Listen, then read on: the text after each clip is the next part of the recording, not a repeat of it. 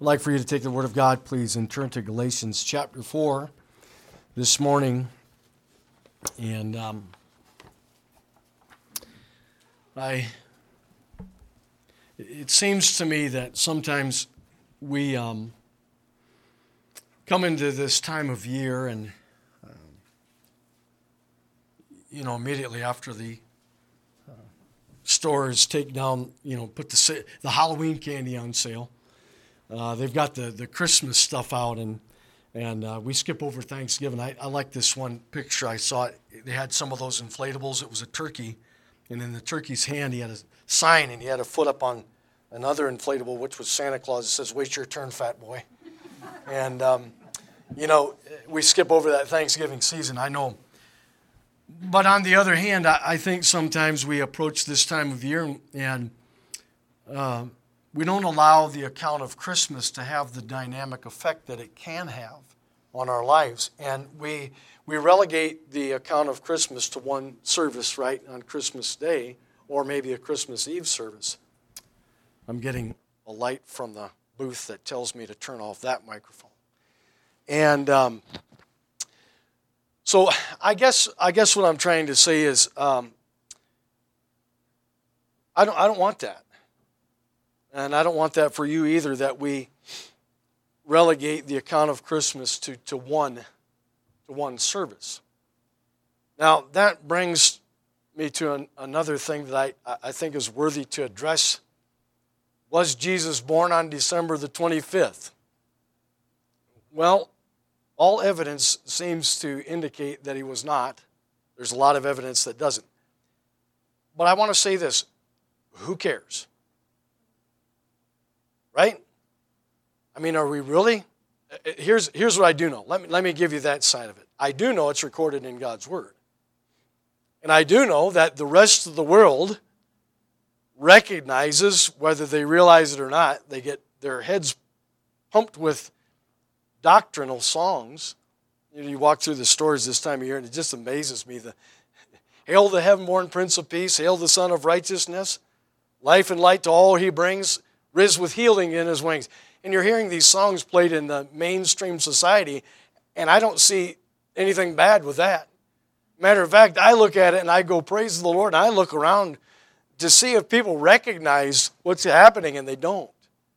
And, you know, almost subliminally, we have this, this opportunity when the rest of the world, or at least I, I can only speak for the United States, I guess, but when the people in the United States of America are are celebrating something that we celebrate that's recorded in the Word of God, and we would, we would rather make a big fuss about it. We would rather split hairs uh, about whether Jesus was born on December 25th or not. Who cares?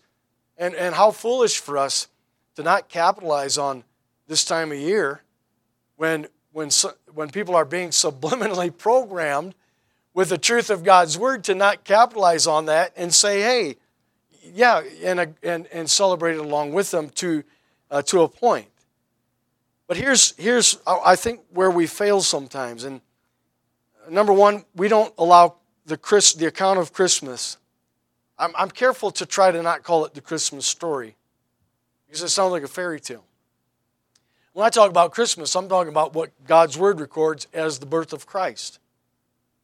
And, you know, there's only one story. There's not varying, there, there are uh, you know, uh, two different places at least uh, that we find a record of uh, Christ's birth, once in Matthew and again in Luke. We find it recorded in both of those. We know that it is recorded in God's Word. But the problem is we don't allow the, the account of Christmas to have a dynamic effect on us. In other words, what I'm saying is why?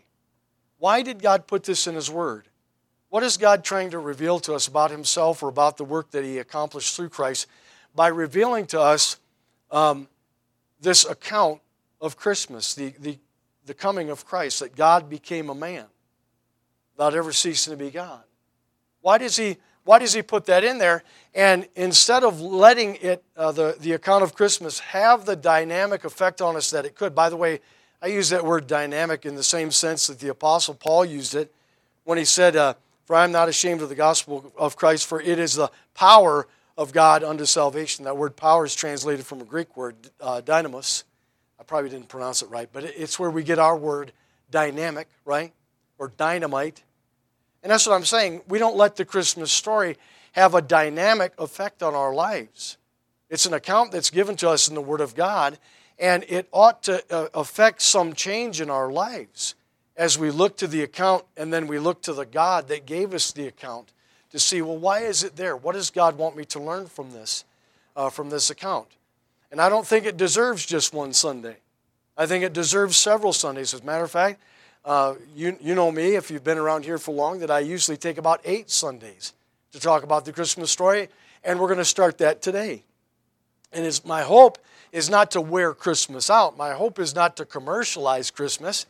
Uh, my hope is to, uh, to, to be able to preach something and to study something myself and then to bring it to you that will have a dynamic effect in my life this year, that will affect change in my life this year as the rest of the world celebrates the Christmas season.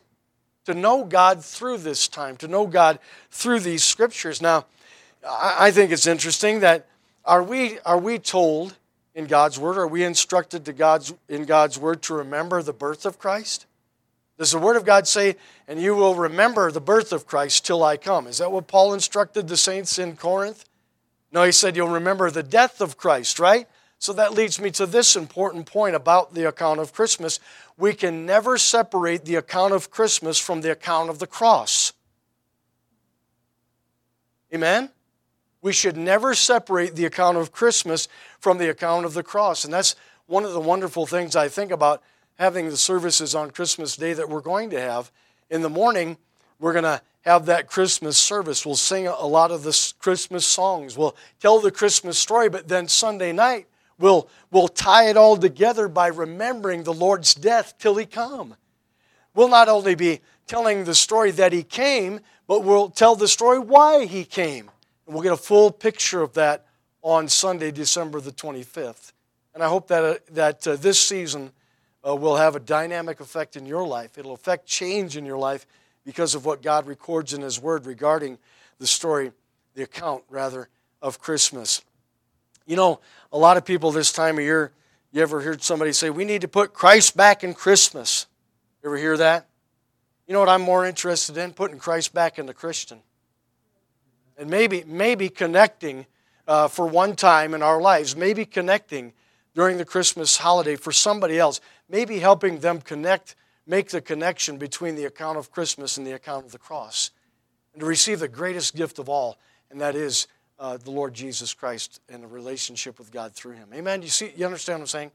Now, here's what the difficulty is as a preacher. As a preacher, it's the same account. I mentioned a minute ago, it's recorded in God's Word, once in Matthew, and Matthew presents Christ as what? Remember what Andy said on Wednesday night? That was fantastic, by the way. If you'll get that first part of what he talked about, and how Christ is presented through the gospel.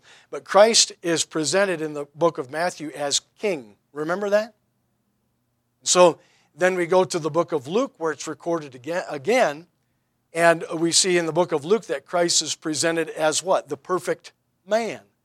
God became a man without ever ceasing to be God. And in that man's body, went to the cross, shed his blood, died, was buried, rose again the third day according to the scriptures, and uh, is seated now at the right hand of the throne of God interceding on our behalf.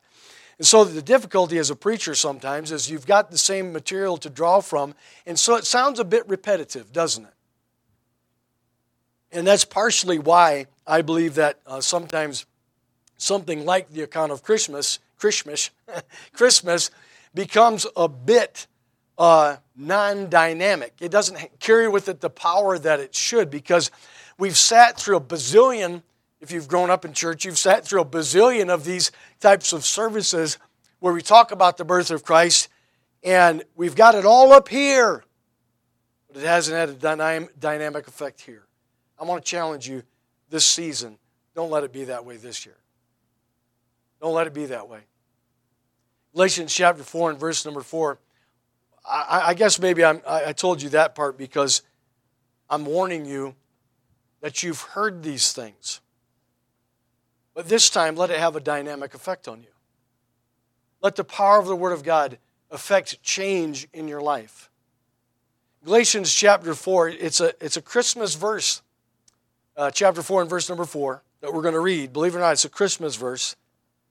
And that the Word of God says, But when the fullness of time was come, God sent forth His Son, made of a woman, made under the law. That's a Christmas verse. Did you know that? When the fullness of time was come, God sent forth His Son. Our gracious Heavenly Father, I pray that this year the account of Christmas would not be mundane, that it would have a dynamic effect in our lives, that, that it would affect change, Lord. Let us see you in it, we pray in Jesus' name. Amen. Our text states that when the fullness of time was come, God sent forth his Son. Throughout eternity, God has worked to the exact moment, or God worked to the exact moment when Christ should be brought into the world. There was a, a set time for his birth, and, and God worked from eternity through time to bring about his sovereign will. The Word of God describes to us the power and wisdom of God in sending his Son at exactly the right time in human history when it makes this statement when the fullness of time was come. You say, well, what does that mean? Well, I think one of the things that it means that the, the fullness of time was uh, the time when it was exactly right religiously. The preparation for the fullness of time can be found way back in the Babylonian captivity. Excuse me, I'm going to mute this.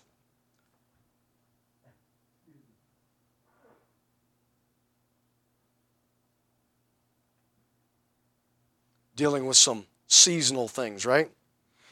But the preparation of the fullness of time can be found way back, I believe, in the Babylonian captivity when there was this inexpressible sadness that swept over Israel, in particular Judah, after the Jews' temple was destroyed, their faith was laid waste, and their people were carried into captivity. Now, we've been talking about uh, the, the backside of this on Sunday nights. So, despite the sorrow, the, despite the sorrow that that the uh, Jews felt or expressed uh, during that time of captivity, three wonderful things occurred. Three wonderful things came out of that captivity, uh, what we've been talking about on Sunday nights about the returns. Remember? Uh, we're studying the book of Ezra, uh, and the people returned to uh, set the uh, altar upon its bases and rebuild the temple. But let me tell you uh, about three wonderful things that happened when the Jews came out of uh, that captivity. And the first thing was is that the Jewish people became monotheistic. That is a wonderful thing that came out of that captivity. Never again will you find that the Jewish people turned to idols from the living God. Never again. And that's one, that's a good thing, isn't it? Uh, that out of that, that captivity, if there was one thing that was accomplished, that would be a good thing. That they never again turned to idolatry and became monotheistic. A, a second thing that came out of the captivity was the very beginning of the uh, canon of the Holy Scriptures. Now, I'm telling you, this is the infantile stages of uh, the canonization of the Scriptures. The, if you'll remember from Sunday nights, we've talked about this, but the first wave of Jews who returned to Jerusalem under the leadership of a man named Zerubbabel, remember? He set up the altar upon his basis and began rebuilding the temple.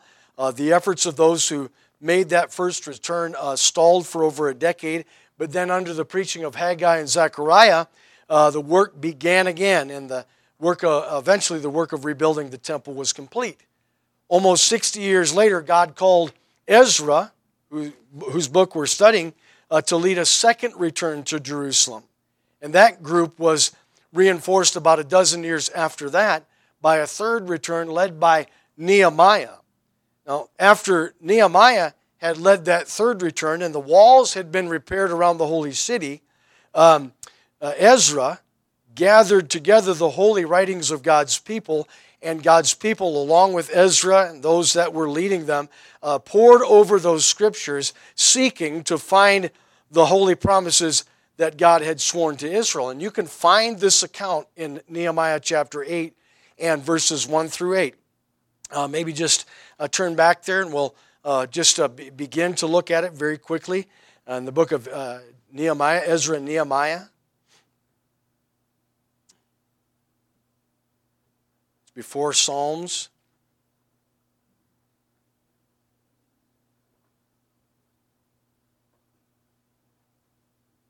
Nehemiah chapter 8, right? We'll just take a, take a look at this, mark it down later, read the whole thing. It says, And all the people gathered themselves together as one man into the street that was before the water gate, and they spake unto Ezra the scribe to bring forth the book of the law of Moses, which the Lord had, uh, had commanded to Israel. Ezra the priest brought the law before the congregation, both of men and women, uh, and all that could hear with understanding upon the first day of the seventh month. And he read therein uh, before the congregation. But they're all gathered together in the street. And so you can read about all of that account uh, on your own time later on, Nehemiah chapter 8, verses 1 through 8. But that was the beginning. That which is recorded in Nehemiah chapter 8 was the beginning of the, uh, maybe a better word, reassembly of the Holy Scriptures into one volume. And we're going to uh, talk about some about that in just a minute as well, because we're going to see what happened after that. One, when those Holy Scriptures were uh, assembled together into one volume uh, and, and what developed from there uh, when the fullness of time was come. Thirdly, the third thing that came out of the captivity was the institution of, uh, it's a Greek word, ecclesia. It's a local assembly. So the Jews became monotheistic. Uh, it was the infancy of the canonization of the, of the Holy Scriptures. And then thirdly, the institution of the local assembly. And so after the temple had been destroyed, where are God's people going to worship? Right? And so uh, wherever they were locally, they gathered together in local assemblies. That's, that's what we have today. We have a ecclesia.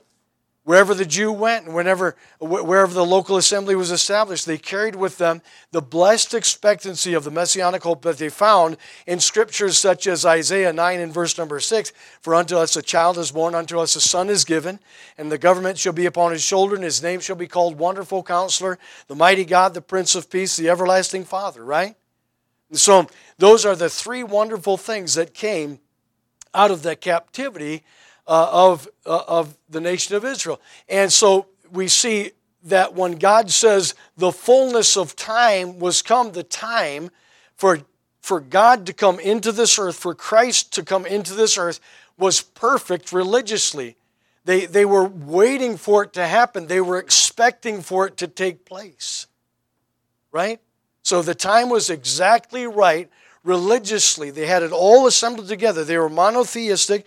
They had the Holy Scriptures assembled together in one place, and they were gathering together in local assemblies with the blessed expectancy that Messiah would come. The time was exactly right religiously. The fullness of time was come. God sent forth His Son. Number two, the time was right culturally. There's a brilliant general and statesman in Macedonia who had a son that was even more gifted and more world famous than him. Now, you might have heard of his son's name. His given name was Alexander, but he earned the title Alexander the Great after conquering the world and completely changing its cultural, intellectual, and philosophical concepts. When Alexander the Great marched his armies through the Mediterranean nations, he carried with him a teacher named, does anybody know this teacher's name? Is a Greek philosopher named Aristotle. Everywhere he went, Aristotle went with him. And wherever they went, they established Greeks, Greek institutions. You say, why is that important? Well, let me try to explain. After Alexander the Great died at 33 years old, by the way, he did a lot in a short life. Died at 33 years old. His influence carried on and furthered the Greek culturalization. The whole earth from one side to the other became solidly Greek. Greek institutions, Greek philosophy, uh, Greek art, Greek drama, Greek literature, and above all, the Greek language, which became the business language of the civilized world for hundreds and hundreds of years. During this time of the advancement of the Greek, Greek culture, uh, Greek scholars translated the Old Testament Hebrew scriptures into the Greek language. Remember what we said about the canonization, the infancy of the canonization of the scriptures? They took those first five books of the Bible and they uh, began, and, and other uh, books of what we enjoy uh, as part of our Bible today, they, they translated those Hebrew scriptures into guess what language? Greek. And those Greek translations are the first scriptures which the first Christian missionaries would have held in their hands when they were scattered throughout the Greco Roman world. And you say, well, why was it important that they carried Greek translations? What did I just say about Greek culturalization? that the whole world from one side a whole civilized world from one side to the other was was familiar with the greek culture and most importantly as it, as it pertains to the written word of god they were familiar with the greek language so that everywhere they went when they were scattered throughout the greco Roman world because of the persecution that fell on Jerusalem, the message that they carried was in a message in a language which was familiar to those that they went to. You see, the time was right, not just religiously, but it was right culturally. Those Christians who were scattered abroad, going everywhere, preaching the word, as we see in Acts chapter 8 and verse number 1, eventually they were pretty industrious people. They, carrying around those scrolls was a difficult thing, and so uh, they would eventually take those scrolls and cut their pages into uniform lengths and bind them together so that it would be easier uh, to turn to a specific text and prove that the Lord Jesus Christ was in fact Messiah. It had a binding. And that was the work of those first century Christians who carried about those Greek translations of the Holy Scriptures that had been assembled years and hundreds of years before when Ezra stood in the street and proclaimed to the people of God the words of God. You see, the time wasn't just right religiously, the time was right culturally. All of it was done in Greek. The language of the world was Greek. The scriptures that they carried were Greek translations. The message that they proclaimed from one side of the Roman Empire to the other was delivered in Greek. When Paul wrote his letter to Rome, he didn't write it in Latin, he wrote it in Greek. When John wrote his letters to the seven churches of Asia that we find in Revelation, he didn't write them in the languages of Mysia or Cappadocia or Bithynia. He wrote them in Greek. And little did Alexander the Great realize that while he was busy conquering the world, he was preparing a universal language so that everybody everywhere could have the opportunity to hear about the goodness of God and the gift of his Son when the fullness of time was come. God sent forth his Son. By the way, just as an add on, isn't it interesting? As one empire falls, another rises. And what's the business language of the world today? English. I've never been anywhere in the world, and I've been around the world twice, that I couldn't find somebody who did not speak English. Could it be that God has preserved His word in the English language for the Christian nation to get out the Christian message to a pagan world. It's a universal language. I see God doing that. That's a, a little bit beyond the scope of what I'm trying to show you here. When the fullness of time was come, the time was exactly right religiously, the time was exactly right culturally. But you know, the time was exactly right politically. Listen to this. At the time of Christ, Rome had conquered the whole civilized earth, right? And it was bound together by Roman roads. Bound together by Roman roads. A lot of people don't realize this, but those Roman roads extended from Great Britain to India. And merchants could travel, people could go from place to place, and over those Roman roads, get this, the first missionaries traveled bearing the good news of the Lord Jesus Christ. Rome was bound together Uh, you may not realize this, you may have heard this before, but Rome was bound together by the best postal delivery system the world had ever known up to that time. Letters could be written, sent from place to place, city to city, province to province, most importantly, from church to church. And over those Roman roads were carried the first letters to the first churches, original copies of the books that make up over half of our New Testament. Those letters were carried. The Roman world was a world of peace. Now, you might laugh about that. Granted, it was a world of peace by Rome's iron fist, but it was still a world of universal peace. Historically, we know that around the time of the birth of Christ, there was no war going on in the world. Little did Caesar, who sat on the emperor's throne at the time of Christ's birth, realized that what he was about to do was under the sovereign leadership of Almighty God. Now, let me show you a, a seeming contradiction in the Word of God. Would you like to see that in the book of Luke? Uh, in Luke chapter 1 and verse number 26, we find in, in that verse that, that an angel Gabriel was sent to a place called Galilee. Now, Galilee, I'm, I'm, sorry, he wasn't sent, well, it was Galilee. It was a town in Galilee called Nazareth in uh, Luke chapter 1, verse number 26. Luke 126 says, uh, and in the sixth month the angel Gabriel was sent from God unto a city of Galilee named Nazareth. You see that? You're familiar with that story, right? This is an announcement uh, that um, the Lord Jesus was going to be born. This announcement was given to Mary, uh, and uh, we see that there. So, you say, why is that a problem? Well, because in the, in the book of Micah, chapter 5 and verse number 2, it said that Christ should be born in Bethlehem. Now, you got to use your, your geography. Geography, right? How many of you like geography in school? I'm going to give you a little geography lesson. Now, where does Luke chapter 1 and verse number 26, where, where was the announcement made? That Christ should be born? In Nazareth of Galilee, right? We agree? So, Nazareth, Galilee.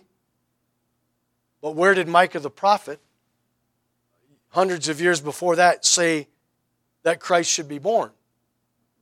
Bethlehem. Bethlehem.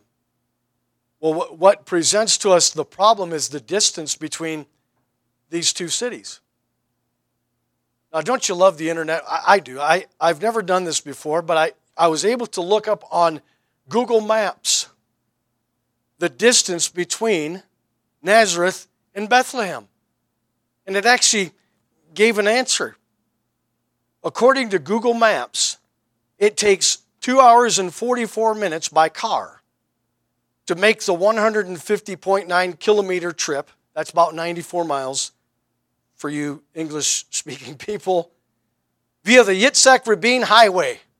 There's actually a highway named after, I think it was uh, Israel's fifth prime minister, uh, who was assassinated in 1995. He uh, served a term in the 70s, and then I know a second term in the, in the 90s when he was assassinated in 1995. It's Route 6 in Israel. And according to, to, to Google Maps, by car, it takes two hours and 44 minutes to make that 94 mile trip. So you see the problem?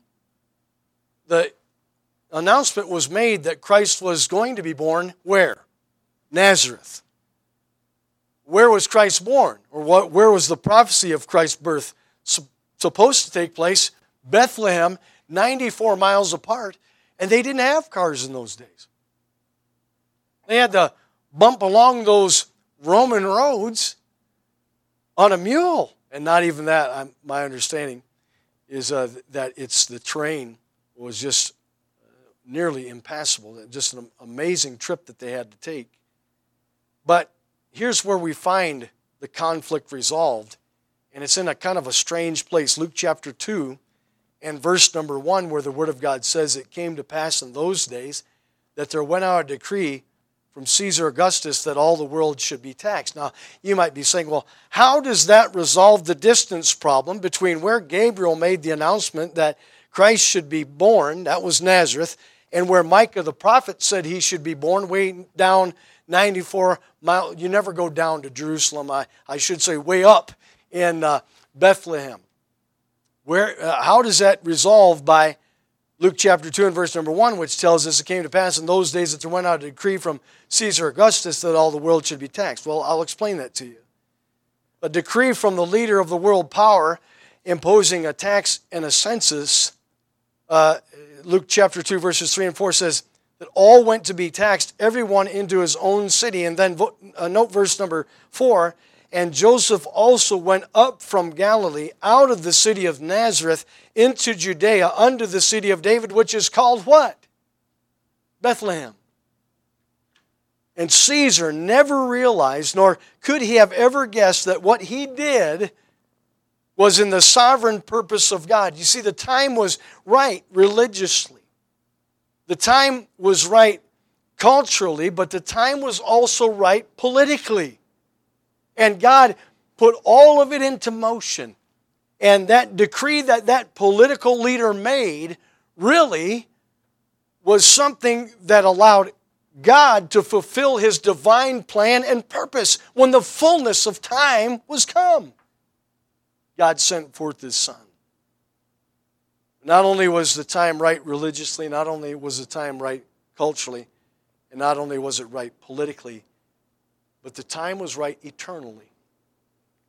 Before the foundation of the world, before the three in one God spoke the universe into existence with its stars and its spheres and its systems, preparations had already been made.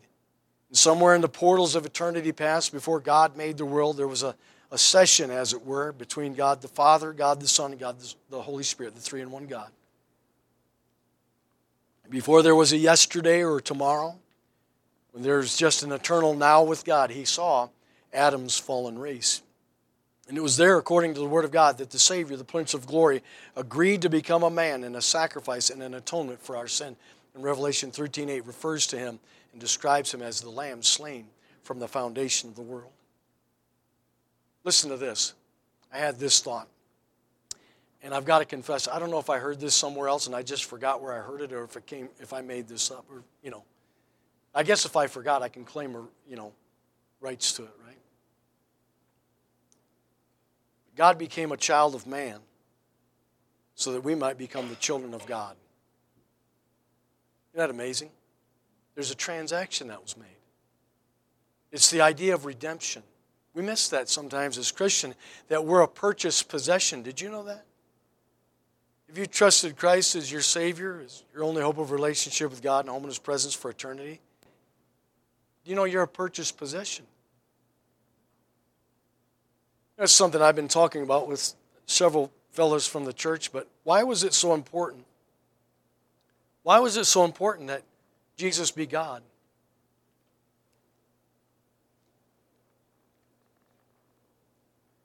Right? Why was it so important that Jesus be God?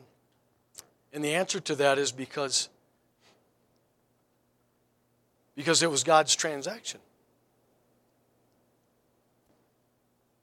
See, he bought the rights to it. He purchased the title.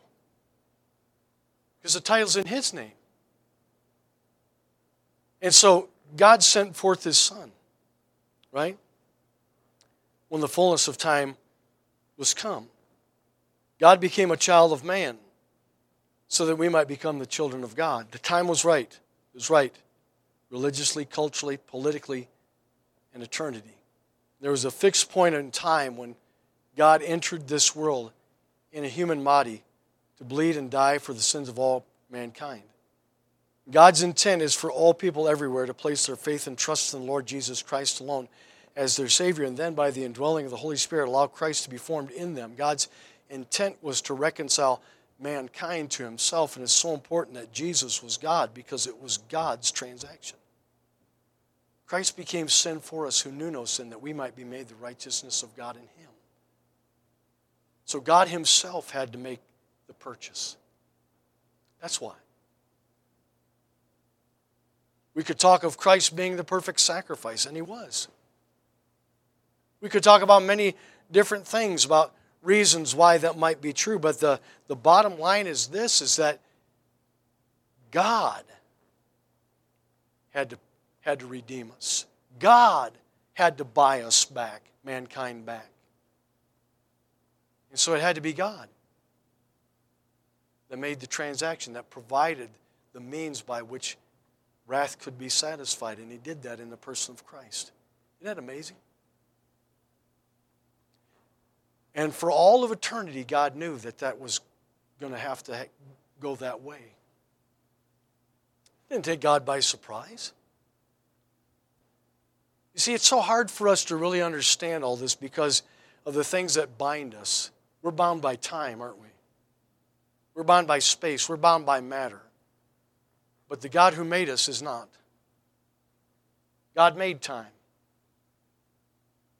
And that He said in the evening and the morning were the first day. God made space. I love the almost nondescript way in which the Bible talks about how God made the sun and the moon, and that he tags on this little sentence, oh yeah, and he made the stars also. God's uh, just, uh, it's an amazing thing to, to sit down and try to, to contemplate that. That as far as we can go, as far as we can see out into the expanse of the universe, God lives outside of it. He's not bound by time. He's not bound by space. He's not bound by matter. You know, by faith we believe that the things we see were made from things that don't appear. God spoke it into existence. So some somehow we have to try to wrap our minds around this infinite God. Our little finite minds need to wrap themselves around an infinite God who knew that the time was right. The time was right religiously. He had set everything in place for it to be right religiously. He had allowed those Jews to be carried off into captivity, and out of that captivity came monotheism, the infancy of the canonization of the scriptures, and we understand now more uh, greatly how important that is, and then the establishment of the local assembly. And God knew the time was right, uh, not just uh, religiously, but He knew it was right culturally. He knew of a man that was going to be born a, a, a statesman from Macedonia who would conquer the earth and further the Greek cultural, uh, culturalization and its arts and its dramas and its uh, you know different things maybe the greek food i don't know i haven't studied that part of it. But most importantly the greek language which became the business language of the world. The time was right culturally. The time was right politically. When god knew that he had sent the, his messenger to the city of nazareth to make the announcement to that that woman, that Virgin Mary, that Christ should be born.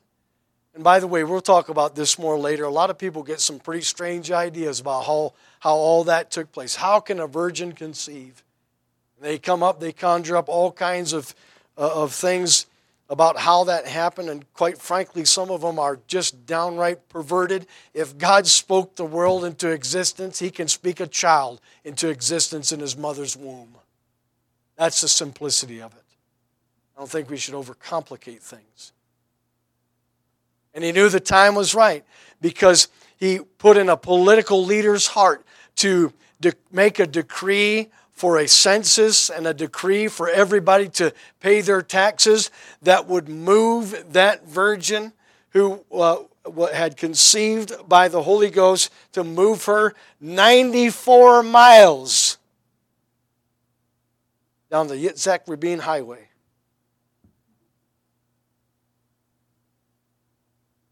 A place called Bethlehem.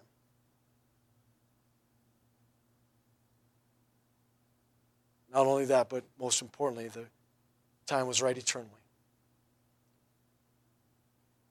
I hope that, that this message makes that verse deeper to you than it ever has before. And that this little introduction about the account of Christmas will have a more dynamic effect in your life. That there's a sovereign God in heaven who knew that when the fullness of time was come, God sent forth his Son. It's a great way to introduce the Christmas story, don't you think? Introduce this idea not only that Christ came, but then to introduce why he came to redeem mankind to himself, to purchase mankind back.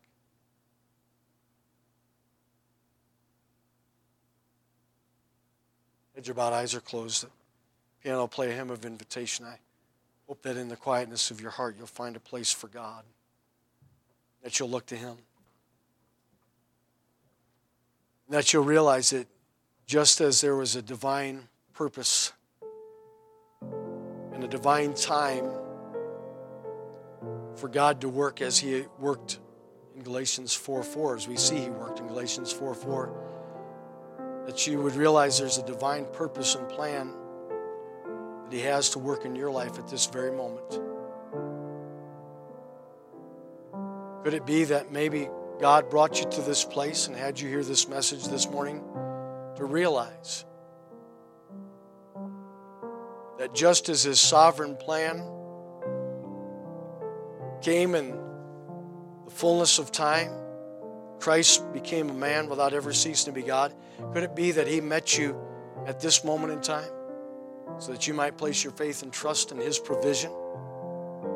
I mean, my goodness, if God went to those lengths to redeem you, to buy you back to Himself, doesn't it only make sense that you would, you would surrender to that, yield to that, become a child of God? The world likes to say we're all the children of God, my friend. We find that actually in the book of Galatians, one chapter before. But that's not the truth. The world's lying. We're not all the children of God. Word of God says we're all the children of God. How? By faith in Christ Jesus. That's the only way to become a child of God. That's the only way to, to allow the plan of God when the fullness of time was come and sending forth His Son to be a propitiation, a satisfaction of his wrath, to make the transaction to redeem mankind to himself.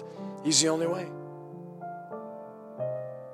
Why don't you receive him today? Believing that he is God in the flesh, believing that his the work that he accomplished on the cross of Calvary was enough. Maybe you're here this morning, you've trusted in Christ as your Savior. Would you, would you make a determination this morning to not allow this season to pass with, without letting the story the account that's told regarding the birth of Christ? Would you allow it to have a dynamic effect in your life? Would you ask God for that? God, let this year be the year that change is affected in my life because of the wonderful message of Christ. And give me the courage, Lord, to tell somebody to attach or connect the account of the birth of Christ with the account of his death, why he came. However, the Lord may lead you. Let's pray.